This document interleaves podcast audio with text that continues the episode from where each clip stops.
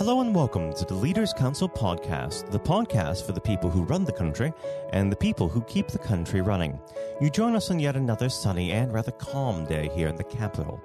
I'm Matthew O'Neill, and today, as always, we ensure that we have a variety of distinct perspectives on leadership. First, we're joined by Anton Noble, leader of the GYM intervention team at Assist Trauma Care. Anton, hello. Hello. Well, thank you very much for coming on the program today. Now, normally the show is entirely about leadership, but before we get there, let's have a uh, a quick discussion about COVID nineteen. It's dominated our lives for the past few months. How has it affected Assist Trauma Care? Uh, it's affected Assist Trauma Care in uh, in in many ways due to the work that uh, Assist Trauma Care do is very therapeutic and a therapist side. So normally we see the clients face to face, but at this moment in time, it was hard for us to see anyone due to the government uh, restrictions. So there was people out there that were suffering from trauma and, me- and mental illness, which we couldn't really support, but we could support over telephone or virtual. Mm. But it ain't the same as being there with course. We believe in our methods that uh, being there in present with someone is more recovering and healthy for the mind than someone that's not around them and just speaking through a phone. So, yeah, it affects us greatly, but we, we did overcome with different methods that we use. So, yeah, it was a it was a challenging time, but we we we adapted to the the, the we adapted to the client and what they needed. Now, do you feel that the uh, experience of the COVID 19 restrictions and uh, the whole pandemic, as it were, is going to change the way that you operate uh, for the future? Yeah, I think, uh, I believe that uh, this COVID 19 has put a lot of fear into people and uh, it's put things backwards in, in, a, in a sense where people are more scared to be around people. They're they're they're scared to open up to people now. I think there's it's, the nineteen has come as uh, dividing people instead of bringing people together in this pandemic. I I, I do believe that uh, a lot of people, companies, and services have tried to come together, but because the pandemic has been so greatly, it's most of all these services are surviving. And when you're in survival mode, you're looking after yourself more than looking after others, if you understand. So at this moment in time, I believe that uh, way we're going forward is that we have to uh, adapt to if it may come again or something like this may come again. And we have to learn from what we've been through now. So if it does happen again, we can literally adjust to plan B and operate correctly in what we're doing. Now, of course, um, it's a very interesting time for many organizations. And, and of course, uh, you work in a very interesting field. If you wouldn't mind um, explaining to our listeners what exactly Assist Trauma Care uh, does.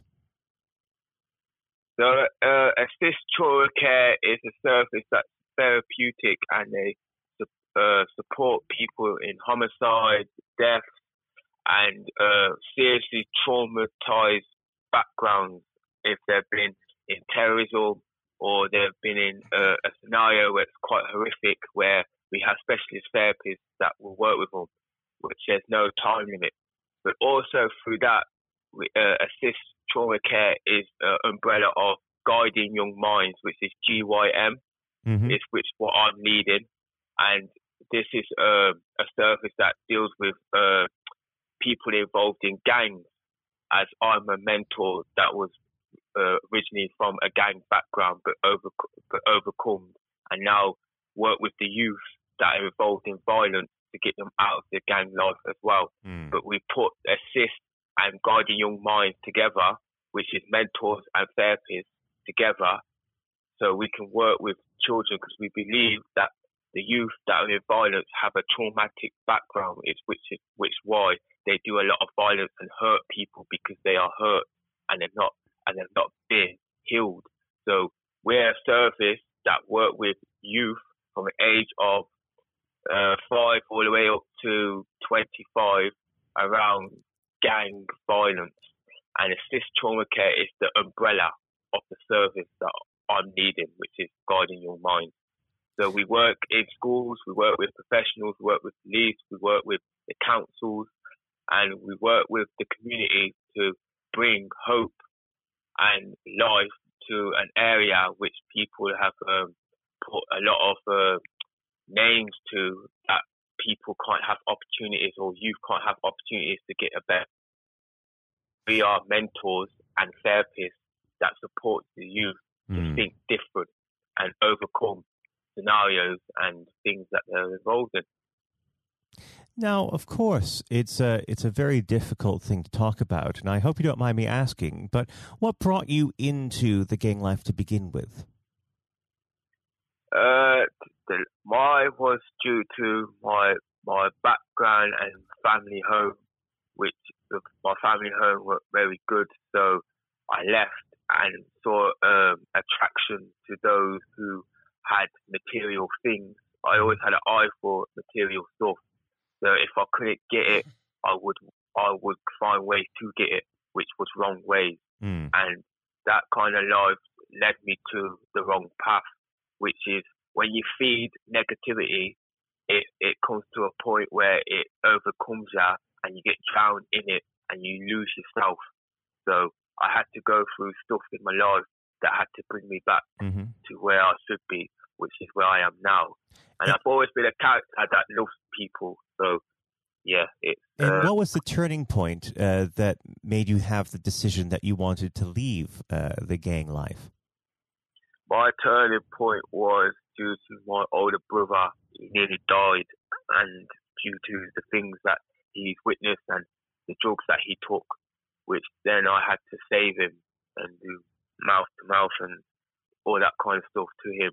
And because it personally hit me because I I looked up to him and he nearly passed away. It it made me realise life is not a game. It's a you you if you do good to others, good will come back. And so I literally changed my life from when that happened, and I turned. And was that a difficult journey? Yes, it was a difficult journey due to when you do things in the past, it do it does come and haunt you. But mm. it's how you react to it. If you react to it in a positive way, in love and forgiveness, then it it actually pushes you more towards what you're going to achieve. But if you if you fight it with fire with fire, you're just going to be dragged back to who you were before. Mm. And it's scary to be something that you weren't. It's uh, change hurts when I say change hurt, it means change hurt means when, when you change your mind and go to a, a place where you have never been before, it's scary. But there's there's there's the hurt makes you stronger and it makes you be a better person because you're coming into a field where you uh, have never been before, but you learn so much from different people you've never been around before that have been around people of now, of course, we're here to discuss the concept of leadership. And normally I start this part of the conversation by asking, what does the word leader mean to you? But we're going to come to that. Um, do you feel that all your life experiences up to this point have made you have the qualities of a leader? And why do you think that is so? I believe that my my life uh, has brought me to uh, a person that's a leader due to I've been around people that have, that are that are leaders and they've they've mentored me in a in a place where I was at my lowest, but my lowest point was my my greatest strength. So they've taught my weakness to my strength, and they've taught me how to adapt to stuff. And a leader, what I believe is, is someone that goes front line they, they, they say orders, but they also show what the team should do. And they show when it comes to difficult times that they're in front and they will go to the battlefield first before they send others in. That's that's the leaders that I've been around. So, so lead by around, example. Yeah, they lead by example, and and that's who I've been mentored from. So assist trauma care is needed by a woman called Barbara, and she's a great woman, and she's my personal person that has mentored me to be the person I am today. Now, do you feel uh, that leaders in business share this this sort of um, outlook, or do you feel that that's lacking? Do you feel that uh, a bit more life experience would set them up uh, for a better uh, empathy with those they lead? Yeah, I feel I feel like much. Uh, it, it, there's, there's not much of that promoted in the in the leadership and in the uh, business uh, sector. I, I believe that you have to have, empathy. You have to be. You have to go through stuff to actually show it so people can feel what you're saying. And I think a lot of uh, it's it's not very it's not very promoted. I don't believe no. I feel that it needs to be promoted more so people can see that you, even though you're a leader, you still you still fear, you still you still get scared, you still feel uncertain about stuff, but you use the fear and uncertainty to drive you as a fuel to where you need to go, not to stop you, and and to be strong in front of the team. It's nice to see someone when that's a leader that gets weak and shows that they're weak but they still continue to lead. That that just shows you that they're human and they're humble to know at their weak stage they, they they're showing you that at times you will feel like this instead of showing where they're always strong because it's a lie. It's good to show all sides of things. What can we do to encourage uh, good leadership characteristics in young people? How can we develop them? I, as my life and who are the kids that I work with that are high risk, many of the kids that I always teach them is to be themselves and to be honest and to be true to themselves. The first, the first hurt that you can ever bring to yourself is lying to yourself. And so with the children, with myself, I give myself away to them first. So I tell everything but I've done wrong, and then I tell them everything I've done right to make it right. And then I show them you it's not how you start, it's how you finish. And you, what you put in will grow and it will increase. And so, great uh, to to put great leadership into a child is to show them to be who they are and who their purpose and to grow in it, and not to try and be someone else, but to be themselves. That's the first great a great leader is to show someone who their, what their techniques and their skills and not to teach them how to think, but to teach them how to think about stuff that they're they're passionate about and to think about problems that they can solve. That's the great that's the greatest key of the youth is to make them have a purpose in solving problems because that's where it that's where the love and the encouragement comes from and the leader comes from what you're passionate about to mm. change. Now, Anton, unfortunately, our time together has drawn to its close. But before I let you go, what does the next 12 months have in store for GYM intervention team at Assist Trauma Care? Uh, GYM, we're, we're growing and we're uh, covering a lot of uh, areas now, which is Coventry, Northamptonshire, Wiltshire. We're growing in team and we want to bring people that have, from a life of convict and been in and started bad that want to start good and want to change their life around. We want to work with them and get them on board so they can encourage other youth that you may have done bad and started bad, but there's grace and mercy here that could uh, change. If you want to change, then we will give you a chance to change. And it's, you're never in too deep to make a change. So if you and we're here to support anyone that's gone down the wrong path and would like to uh, get back on the right path of life. Well, Anton, it's been a, a fabulous uh, time talking with you, and we have to have you back on at some point in the future. But for now, we have to say goodbye. Anton, thank you. Thank you. That was Anton Noble, leader of the GYM intervention team at Assist Trauma Care. And now, if you haven't heard it before, is my exclusive interview with our chairman, Lord Blunkett. Lord Blunkett, welcome. Thank you very much. It's very good to be with you. Um, well, of course, uh, nothing is being said uh, at the moment other than COVID 19, uh, which uh, we must touch on. Um, what would your message be to small businesses who are trying to keep going?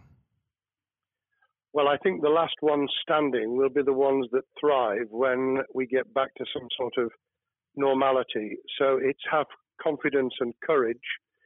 Obviously, take advantage as far as you can of the government help. I think that Rishi Sunak, the Chancellor, has gone about as far as you could have expected. Mm-hmm. In the circumstances, there are obviously small businesses that fall between the cracks. Those who uh, don't have um, defined premises can't benefit from the business rate waiver.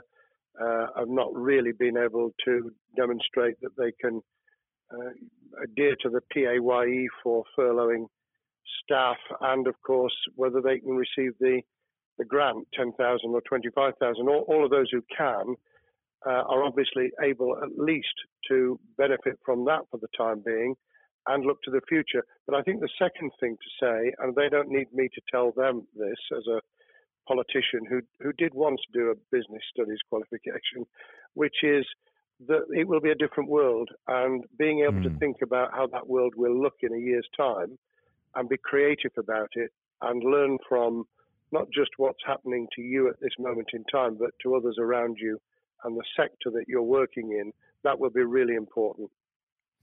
Do you feel that the long term uh, effects of uh, the COVID 19 outbreak uh, will, in some ways, be positive uh, for British industry? Well, only in the sense that people are having to be creative, they're having to adjust and innovate. Therefore, they're thinking about more productive, if you like, greater productivity ways of delivering the same service or delivering the same products. And in that sense, I think we'll have temporarily at least very much higher unemployment than we've become used to, but we'll probably have a burst of productivity mm-hmm. which will help with the recovery. Whether it will help with the inequity of the way in which our economy is imbalanced, both between services and product productivity and, and the production of goods and services, I'm not sure. What we will need to try and do is to ensure that the geographic imbalance that exists is, as far as humanly possible, is dealt with by both uh, the entrepreneurship and innovation from the bottom up and targeted government help, which will still be needed. And we are now in the throes of the kind of borrowing that we saw back in 2008 to save the banking and economic system. We're, we're having to do that to save the whole of our productive business and mm-hmm. commerce. And I think that will have to be sustained for some time. Do you feel that people will take a second look at global supply chains in the wake of this outbreak?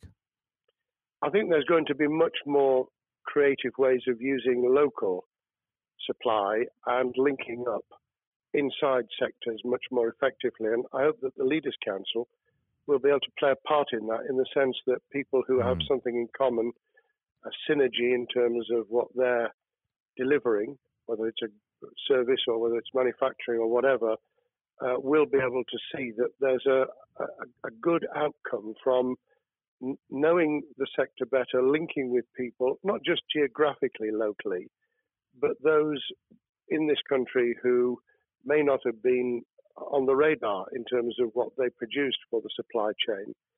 And of course, um, ensuring, because there's quite a lot of fraud going on as we speak with um, people getting into cyber attacks, that they'll also take account of going into the the cybersecurity side effectively as well. The more we are online, the more people who are working from home, the more vulnerable those businesses and their supply chain become. And that's something to think about as well. How important is strong leadership at the moment? Well, I actually think that it's brought to the fore leadership in a whole range of areas from obviously government itself, and there's been ups and downs with the Prime Minister's uh, severe illness, but all the way through the public and private sector, people have, to use the jargon, stepped up. And they've shown uh, local, regional, national level the kind of leadership that Britain historically was very good at. Regrettably, we've not seen, seen the same on the international scene for mm. all kinds of reasons, uh, but maybe we will in future. So I think out of this will come experience of people who have seen an opportunity to do good, as well as seen an opportunity to provide a good uh, a service or goods, uh, including, for instance, shortages uh, for the health and social care uh, system, um, the food chain, and the like. Uh, but also, I think, in terms of seeing the, the, synergy between the private and the voluntary sector and using people's commitment to each other in a very positive way. I, am not sentimental about this. Things will revert. Mm-hmm. But actually, I think there's a, a kind of moment of moral judgment of people feeling that they've got a role to play outside the immediate survival that they're engaged in. And if we can hang on to a little bit of that social responsibility, that will be a very positive outcome. Absolutely. Now, what's your broad view of how the government is responding to this? Are you broadly supportive of their measures? Well, it may surprise people to hear that, that I have been very supportive. Of course, there's been legitimate criticisms about the speed of response on protective equipment and on issues relating to testing. But my own view is very similar to the challenge that was made to the Prime Minister of Italy when people said, Why didn't you close Italy down faster? And he said, A fortnight before we did it, I would have been considered to be a madman and nobody would have agreed to do it mm. if I'd tried to move too quickly. And I, I, think that's something that we need to reflect on here in the UK. We, we may have seen the signals elsewhere uh, across the world and taken them more seriously at the time. Hindsight is a wonderful thing, but as someone who's uh, had his life in uh, the opposite uh, political party to the, the present government, I think that with some hiccups and mistakes, they've not done a bad job in what has been incredibly difficult circumstances. And you're absolutely right. In a in a liberal uh, democracy that we live in, it's it's very difficult for people to swallow orders given to them from government. Um, well, the the UK and um, and the US, and to some extent to the Scandinavian countries, have a very different interest, uh, history and, and therefore interest in maintaining the freedom to decide and the persuasion and mm. consent that's required. Uh, those countries that have experienced one way or another totalitarianism over the last century have a slightly different way of coming at this. Mm. I don't want to exaggerate it, but I think that that's why getting the balance right of getting people to go along with what you want them to do in their interests as well as the nation as a whole is a sensible, proportional balance. And I think we now need to adjust to the coming out of the crisis gradually, uh, readjusting to recovery uh, in the same way. Now, something you've mentioned recently on this balance is uh, the police overreach in the enforcement of the COVID 19 uh, structures that have been put in place. What have they done right, and where have they gone too far? Well, I think that they were interpreting what was not necessarily as clear advice as it might have been for all kinds of reasons, because people were feeling their way.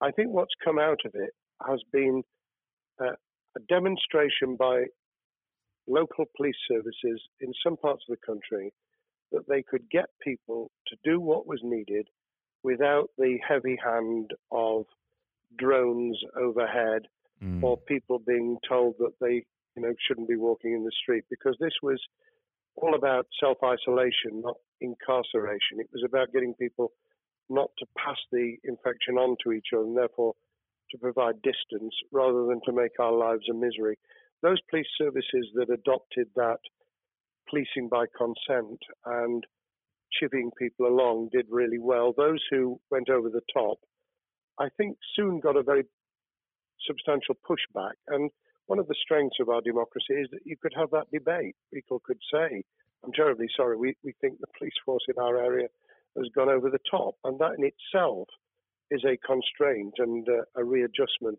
That, that's another strength of um, living in a country where you can have opinions and express them without actually being thought to be a fool. Now, of course, uh, the government has faced criticism uh, that they were slow to react, uh, and Boris Johnson wasn't present at the early COVID 19 COBRA meetings. Now, uh, Number 10 has claimed that this is normal practice. Uh, the health secretary often chairs COBRA meetings uh, related to health. does this tally with your experience as a Secretary of State, or would you have expected the PM to be more hands on during the initial stages? I think different prime ministers do have a very different style. And Boris's style, which I think will now be considerably adjusted, was very swashbuckling. In some senses, delegating is a good thing, uh, as every leader of every business or public service knows. Those who try to pull too much into themselves end up with a massive bottleneck, uh, great uh, failure of trust, and the inability of people to show what they're worth and to, to demonstrate their capability. So I, I, I'd be very wary of jumping in and saying he was wrong to delegate the essential Cobra meetings. What I was surprised about was that he didn't um, chair the first couple because mm-hmm. my experience with Tony Blair for the eight years I was in cabinet was that Tony was a great delegator, but he would get a grip to begin with watch what the difficulties were, and then give people direction and confidence to be able to get on with it. So looking back, I think Boris himself probably thinks, God, I wish I'd spotted the signals from elsewhere in the world more rapidly and I'd just been there. However, this also raises another issue. All of us in positions of leadership need good teams around us. Mm-hmm. I think after this is over, he will be assessing those who really did step up and those who demonstrated their inadequacy, I think we'll probably end up in a year's time with a much stronger cabinet than we have today. Well, absolutely. And of course, uh, we've seen a, a significant uh, drop in the visibility of uh, certain special advisors like Dominic Cummings uh, during this uh, entire period. So it'd be interesting to see how that pans out. Um, well, now- it's certainly readjusted the role of those behind the scenes with those who should be taking the decisions having received advice. Obviously, there's been a complete transformation in the profile of experts, if I might use that term, who'd previously been denigrated. Mm-hmm. Scientists, medics, people with behavioral science uh, understanding. My only criticism was were we getting wide enough advice? Were we narrowing it too much to a couple of key centres in London? But that's because I've always been adverse to everything being London centric. I think there's great expertise, wisdom, experience out in the sticks, and uh, we should use it. Uh, rightly so. Um, now, was part, pandemic planning part of your time as a minister, particularly perhaps uh, when you were Home Secretary? Well, it was, but it was on the back of risk arising out of counter-terrorism measures. Right. Uh, I was the Home Secretary for three months when the attack took place in September 2001 on the World Trade Center and beyond. We did an enormous amount of uh, scenario planning, both desktop and, and real. On the back of that, it was very heavily orientated to future developing terrorism risk. I certainly got involved with talking about pandemics. I remember being at a seminar in Edinburgh where the university there had done a lot of work itself on the issue of pandemics. And of course, we, we saw SARS and other things emerging. I, I think it would, people have criticized the government for not picking up the report from 2015, five years ago. I think that what happens is human nature kicks in you deal with what you're immediately faced with. Mm. You you can you can sponsor reports, this is true of business planning, of course, as well, and scenario planning for what business continuity will look like, recovery plans for business, what will happen if um, there's a cyber attack, what happens if there's an energy sh- uh, shutdown. Um, these kind of things you, you can look at, but you're immediately turning your eyes to what's in front of you. And had we picked up a bit more on the danger from Ebola and SARS and what have you in the past, then we might have said, what if something hits us in the developed nations that we don't have a vaccine for, mm-hmm. that we can't immediately whisk up uh, protective materials or equipment, or for that matter, medicines that help with recovery, all of which we now see are a danger. I think this will make an enormous difference to the planning for the for the years ahead. I hope it will be widened so that we don't just look at what's happened, but very rarely do you see something exactly repeat itself. Some of the circumstances will be, but others won't. So that's why I've put emphasis in what I talk about on looking at the other virus, the cyber attack uh, scenario, mm-hmm. which could be just as dangerous in a uh, a world of just-in-time provision. One of the miracles of uh, the modern developed world, except for the very poor, has been the distribution of food. A lot of it on computerized, uh, technologically advanced systems. If that were to come down, we'd be in real trouble. So I think we need to think those sort of scenarios as well. So, have a full plan across uh, both sectors uh, biological warfare, pandemics, and uh, cyber warfare. Yes, and to do so on different levels. I think again, thinking of thinking global but acting local, we mm. need a lot more to think about what would happen if something took shape that actually broke down those national and global chains and how we would cope. And without, uh, obviously, we've got enough fear and anxiety to last a lifetime without creating even more anxiety. We can think about those things for the future in a more rational way, I think. Now, aside from the physical uh, threat of the virus, one of the things that people are vastly worried about is the effect on uh, the economy, not just national economy, but also the world economy. Um, now, it, has been said by certain parties, um, and uh, I'd like to garner your uh, thoughts on this. Is there a danger of the effects of the lockdown being even worse than those of the virus? Were it be prolonged, I fear that that balance would tip the other way. It is about proportionality. It is about balance. It's the wisdom of Solomon, really, to to get the moment right when you start to move and then to move quickly. There's no doubt whatsoever that we are stocking up not just on the economic and employment front, which will be devastating enough, but on the health and social well-being front, enormous challenges, and they will need careful handling because there's a lot of people whose lives, for a variety of reasons, are at risk in the future on a scale that we've been dealing with over the, the um, immediate handling of the pandemic concentrating really hard on those affected by COVID 19, those sadly who have died or been seriously incapacitated, that will roll over into the economic, the social, the mental health, and cultural well being of the nation. And that will need all of us to pull together as well. Absolutely. Now, do you believe the government's doing enough for business?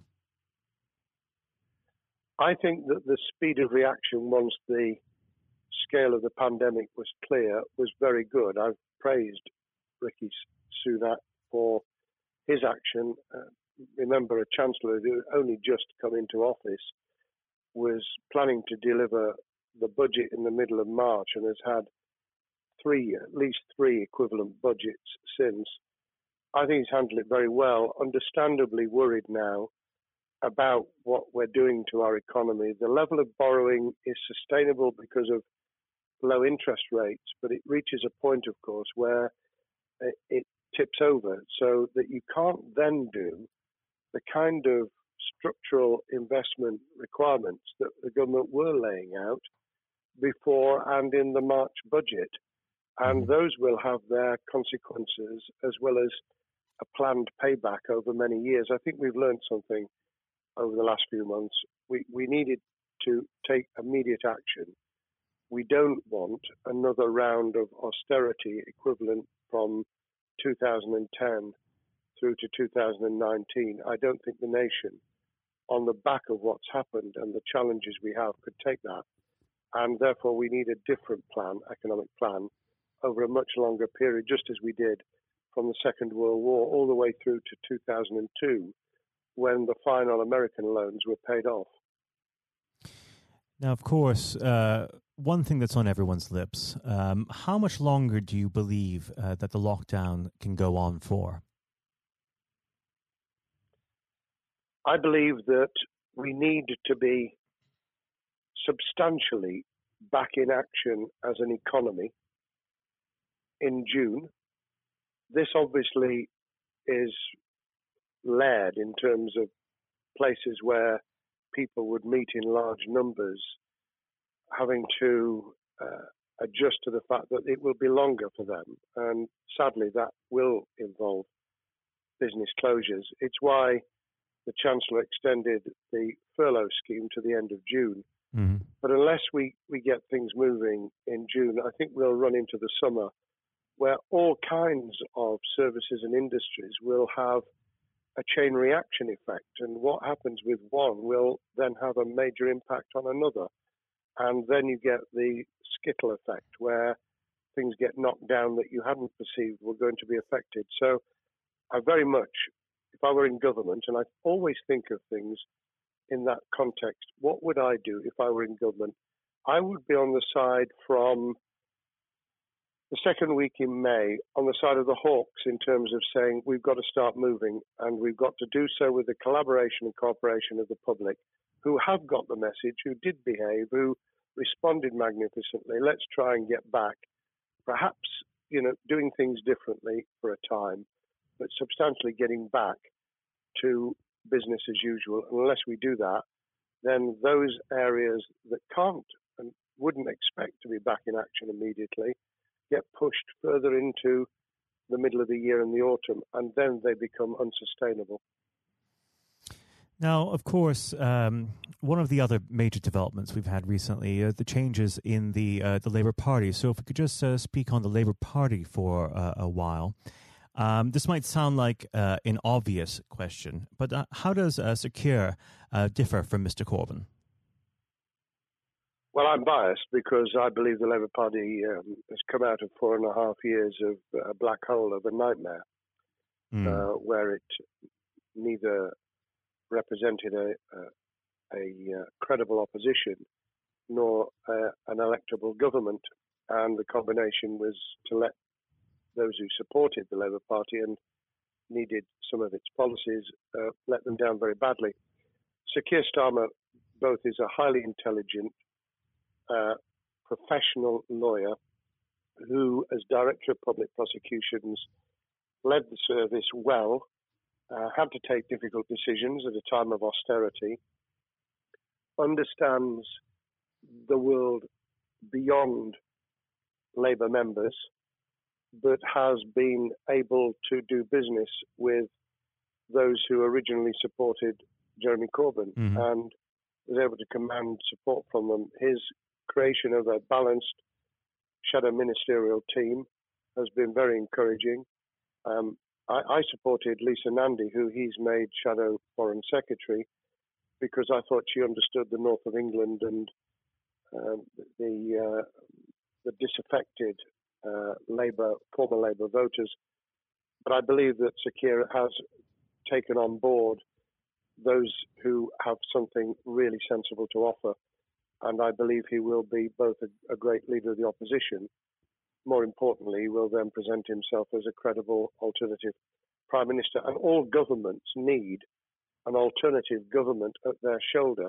Mm. Uh, it was true of us from 97, and it took the Conservatives some time to recover and to get to that position, but they did, and the Labour Party will, and that's crucial for our democracy. All of us need to understand and appreciate that a living, breathing, functioning democracy requires uh, a credible, confident, and uh, in many ways uh, supportable opposition, as well as a government that we clearly want to do well because none of us want, as we didn't with the COVID crisis, none of us want the government to fail. We want to see our economy recover. We want our social well-being to t- be taken into account. We want to overcome deep-seated inequality and poverty. And we want to do it with enterprise and entrepreneurship and business playing their role. And that is about leadership nationally, locally, in the private and the public sector. People with ideas, with confidence, with the ability to pull teams around them. Above all, to have some idea of what it is they want to achieve and a very good idea as to how to achieve it. Now, of course, one of the biggest problems Sir Keir is facing will be tackling the party's anti Semitism problem. Uh, there has been a recent internal report that has been quite damning. Uh, what's your response uh, to that report, and what does Sir Keir need to do in response? Well, there are two reports. One, which is being produced by the Equality and Human Rights Commission, uh, which he will, and has already indicated, will implement in full. The second was a leaked report put together by the supporters of Jeremy Corbyn, 800 pages of private uh, interchanges on social media, which he has, uh, Keir Starmer set up an investigation to identify uh, who did it, who leaked it, what the content was, does it have any salience and lessons for us, and where necessary, action will be taken.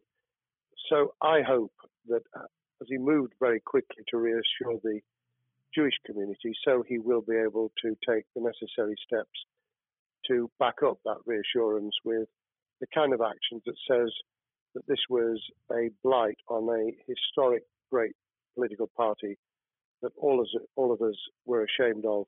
We've been able to put that behind us and to move on to facing the future with confidence. What's the one king, uh, key thing that Sir Keir needs to do to restore Labour as an election winning party?